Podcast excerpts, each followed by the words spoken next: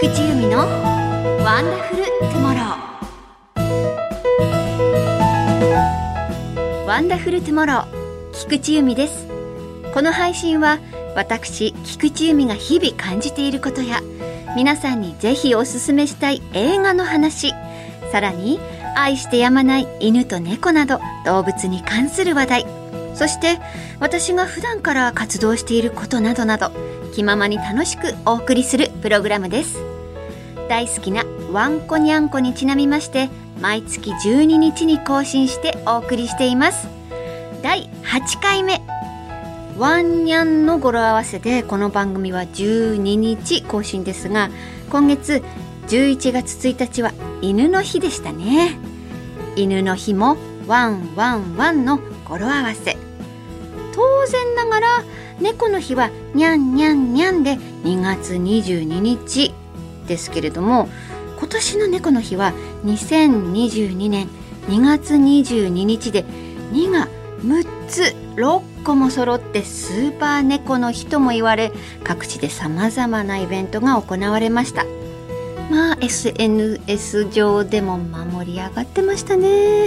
もちろん私もハッシュタグをつけてツイートしたり予想以上の盛り上がりを見せてましたね。さあ2が6つ並んだのは1222年2月22日鎌倉時代以来なんですね。800年ぶり。800年ぶりですからね。次回のスーパーは2122年2月22日で100年後。2222年2月22日というさらにハイパーな猫の日は200年後そこまで猫の日はあるんでしょうか？ワンダフルトゥモロー。今回もワンダフルな情報を分かりやすくお届けしたいと思います。菊地の声を聞いて素敵な明日をお過ごしください。最後までぜひお付き合いくださいね。菊地由美のワンダフルトゥモロー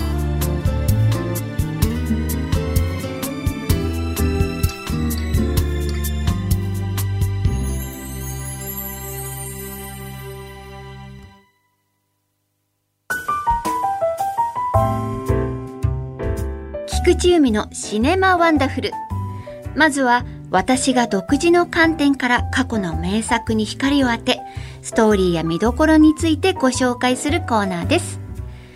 最近私が直近で見た映画は最強エイリアンが出てくるプレデターのザ・プレイでしょ？それから、まあ、なんとなくハロウィンだったんでそのハロウィンシリーズのスプラッター映画でしょ？それから13日の金曜日でしょ？それから女優霊とかを見て全部ホラーやないか！っていう感じなんですけどっかり見ちゃうんですよね。あのねなんかやっぱりじゃあ次回何にしようかなと思ってると動画配信系だとどんどんこうあなたにおすすめなのはってどんどんどんどんホラーを勧められるんですよ。あの子のおかげでホラーばっかり見ることになっちゃうんですね。そう。でもね面白いよね。でもね唯一ねクルエラをね初めて見たんですね。101匹ワンちゃんのあの自社版と言われているもの。面白かった。ですね。ワンちゃんも可愛いしね。もう本当に素晴らしいんですけれどもあのホラーを見てる時の家族の反応は娘ちゃんはまだ6歳なので「やだ!」って言って見たくないって本気泣きするので彼女の前では見れないです。でも息子の前だと「何何？これこれ」って興味ある時は「あじゃあこのホラーはきっと9歳の息子にとっても面白い。あこれは名作なんだな。でも全く見向きもしないとあこれはダ作なんだなって。そういうなんか彼もねものすごい映画好きなんでそういうふうにああなるほどって思ったりしてますね。でまあうちのワンコニャンコは全くの無反応です。Nothing です。何もないです。はい。さあ今回は映像的にもストーリーもスタイリッシュでかっこいい SF ホラーを紹介します。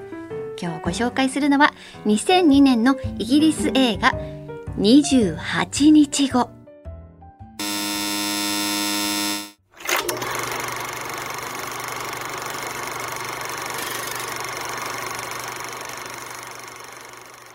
ロンドン霊長類研究所。暴力的な映像を強制的に見させられているチンパンジー。そこにチンパンジーたちを救おうとやってきた数人の男女。猿を逃がそうとケージの鍵を開けようとするが、一人の研究員に見つかってしまう。研究員は青ざめながら叫ぶ。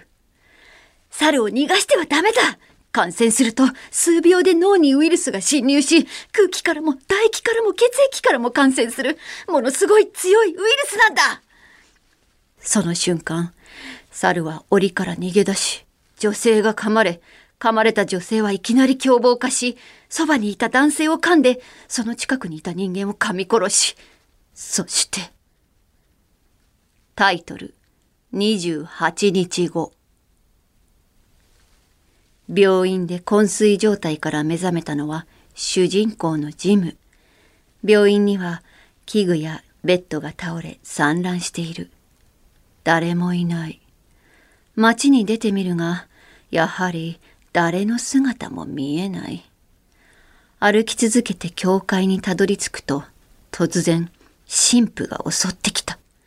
さらに、目を真っ赤に染めた血だらけの者たちが彼を全速力で追いかけてくる。逃げ惑うジムを二人の人物が助ける。ジムは彼らに世界が壊滅したことを告げられる。彼らの言葉を信じられないジムは両親に会いに行くが、両親は変わり果てた姿に。再び街をさまよう彼ら。すると、とあるマンションの一室に明かりが。その一室では父と娘がひっそりと暮らしていた。彼らは軍隊の基地があることを耳にし、車で出発。しかし、トンネルの中でタイヤがパンク。修理を試みるも、猛スピードであの者たちが追いかけてくる。それでも命からがらなんとか基地までたどり着いたジムたち。しかし、そこからが本当の地獄の始まりだった。基地にいる兵士たちの真の目的とは、そしてあの得体の知れない者たちから逃げ切ることができるのか。ジム、そして彼と共に戦った者たちの運命はいかに？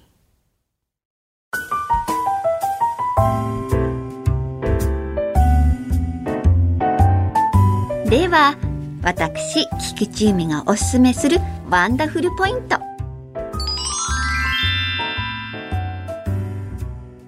トレインスポッティングなどでおなじみのダニー・ボイル監督のサバイバルホラーです。数ある感染系の映画の中でもぶっちぎりに面白い。今から20年前に作られたとは思えないほど信じられないほどスリリングでかつリアルですね。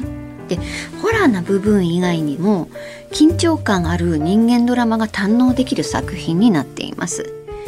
ね、この頃はそこまで有名ではなかったキリアン・マーフィー。この美しいあのキリアン・マーフィーが演じる主人公ジムは最初はねかなり頼りなさそうな青年なんですが覚醒するんですね。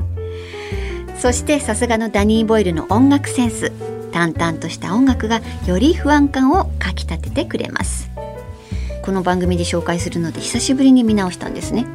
改めて面白くてなんて新しいんだと感動しました。この映画が公開された年には話題作「バイオハザードの」あの実写版が公開されたんですね。で当時はやっぱ似たものだから既視感が否めないという人も多かったんですけども私的にはですねストーリーや人間描写などはもう圧倒的にこちらの28日後に軍配が上がります。2007年に続編28週間後も公開されましたが続編もほんと面白いんですよ。冒頭から10分間もう騙されたと思って見ていただきたいんです。なんて面白いんだろうっていう風になります。でハリウッドスター俳優のジェレミー・レナーがとってもいい役で出てます。とにかくとにかくおすすめです。28日後ぜひご覧ください。シネマワンダフル。今日は28日号をご紹介しました。次回もお楽しみに。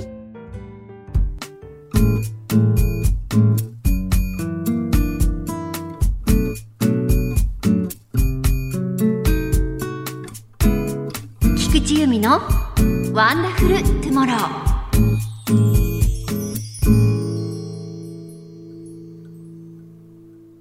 アニマルトゥモロー。ここからは私が愛してやまない動物にまつわるトピックやエピソード、そしてお聞きいただいている皆さんに知ってほしい動物たちと共に生きていくことなどをお話ししてまいります。日本放送で平日、月曜から木曜日に放送されているナイツ・ザ・ラジオショーの木曜日レギュラーとしてザ・動物ショーというコーナーを担当しています。こちらもぜひお聞きください。さて、アニマルトゥモロー。前回はペットを守るということを考えました。今回も守るにつながっていますが、ペットが育む命について考えてみたいと思います。ワンコニャンコの妊娠と出産、そして不妊去勢手術。飼い主なら避けては通れない課題ですが、飼っていなくても知っておくべきことでもあります。いくつかポイントをお伝えしていくと、その1、猫の繁殖率の高さ。えー、犬は1回の出産で犬種や大きさによって、まあ、異なるんですけども、だいたい1匹から5匹。大型犬になるともう少し増えて4匹から8匹ぐらいなんですけど、まあ、最近はまあ、野犬化問題などもあってね、野犬から生まれた子犬もまだまだちょっとね、あの、問題としては取り上げられていますけれども、猫の繁殖率の高さは、まあ、なかなか買ったことがないとわからないかもしれませんが、猫は年に2回出産することができるんですね。で、1回に6匹、だいたい6匹産むんです。で、まあ、半数がメスだと仮定すると、半年で妊娠可能と言われているので、それでいくと1年で79匹になっちゃうんです。ね。で、そこから2年後、その倍です。で、またさらに倍倍倍ってなっていくので、とんでもない数になるんですね。ですので、まあそこまで行ってしまうと、引き取り手を探すのはもうとても難しいです。で、結果捨てられて、で、さらにまた一気に数が増えてしまうという、本当に悲しい悲しい、え、命が生まれてしまうサイクルになっていってしまいます。その2、不妊去勢手術のメリットとデメリットとは何でしょうか？飼い主が不妊去勢手術を行わなかった結果、出産を繰り返して数が増えすぎて面倒を見きれなくなる多頭飼育崩壊が最近ではとても社会問題になってますね。皆さんも聞いたことあると思います。多頭飼育崩壊。アニマルホーダーというやつですね。不妊去勢手術をするのはかわいそうだからという理由で放置してしまうケースです。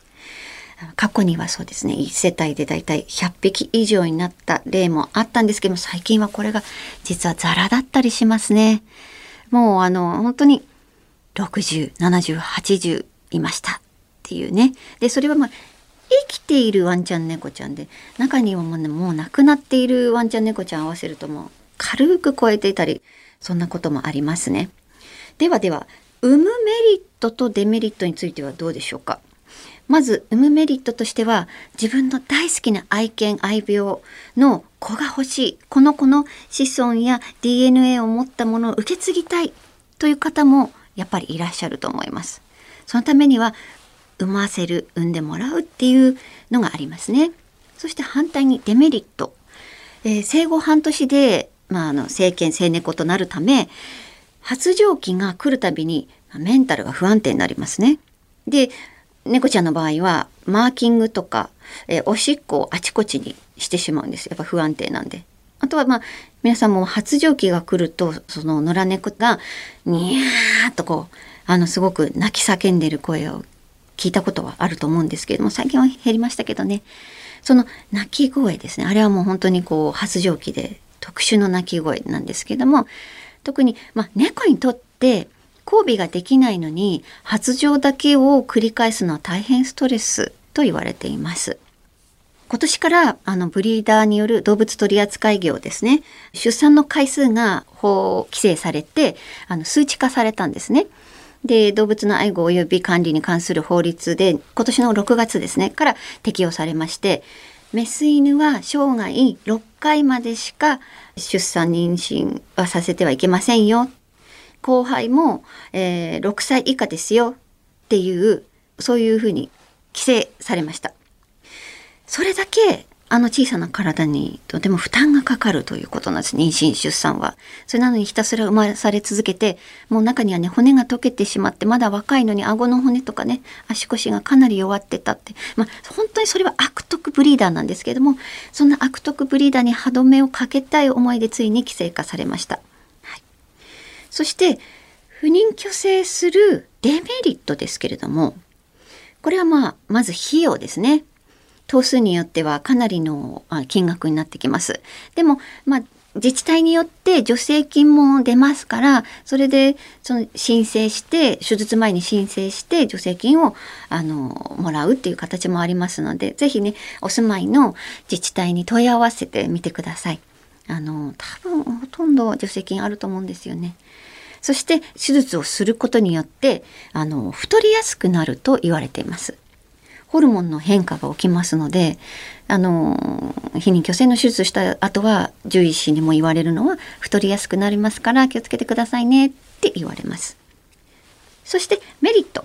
メリットはもうやっぱり泣き声とか発情期のメンタルのブレをね防ぐこと。そして性格が穏やかになると言われてるんですけど、まあ、これはねちょっと根拠はないんですね。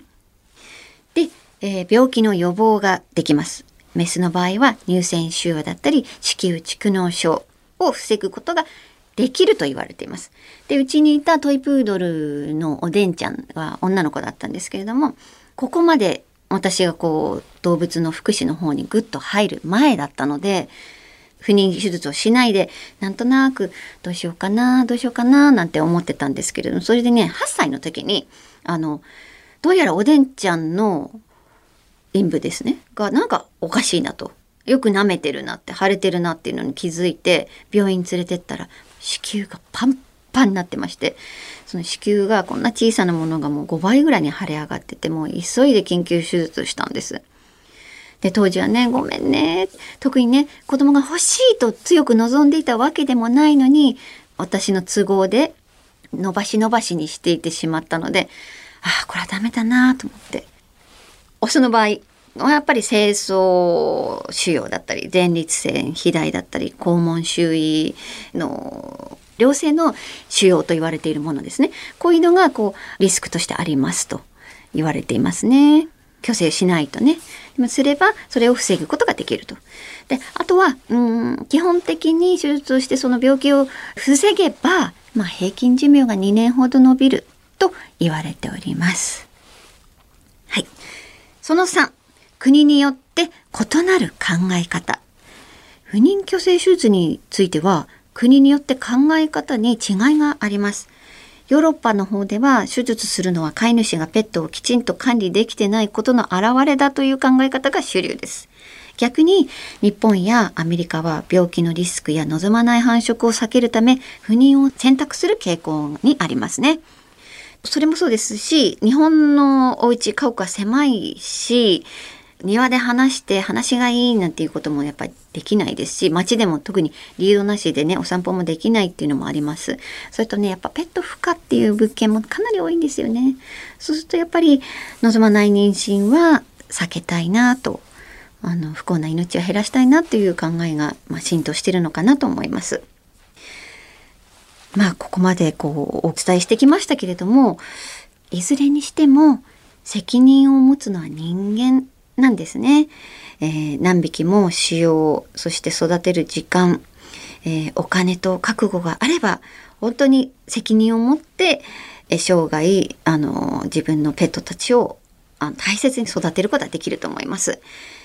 でも一匹でもたとえ一匹でも生涯本当の家族として一緒にいることもそれもお互い幸せですしワンコにゃんこにとってどちらの方が幸せなのかどちらの方が飼い主が生涯守り続けることができるのかというのが大切なことかなと思います。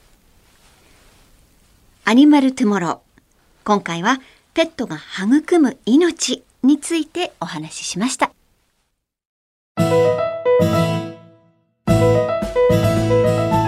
菊池由美がお送りしています。ワンダフルトゥモロー。そろそろお別れのお時間です。ぐーっと冷え込んできましたね。朝晩はもう本当にあの寒い寒いと言いながら子供たちは学校に行っています。お散歩もねかなり寒くなってきたんですけれどもまあまだまだちょっと軽い上着をファッと羽織っていける季節でもあるかなって私はねあの結構汗かいちゃうので。それで吐く息も白くはなんないかなギリギリ。でもねこう本当にこう冷たい耳がちょっと痛くなるくらいの気温が私は好きです。ね。ますます冬に近づくこの季節が大好きです。さて次回の配信ですが大好きなワンコニャンコにちなみまして毎月12日に更新しております。次回は今年ラスト。ワンニャンワンニャン。12月12日月曜日のお昼にお会いしましょう。ここまでのお相手は菊地由美でした。では皆さんご一緒に。ワンダフルトゥモロー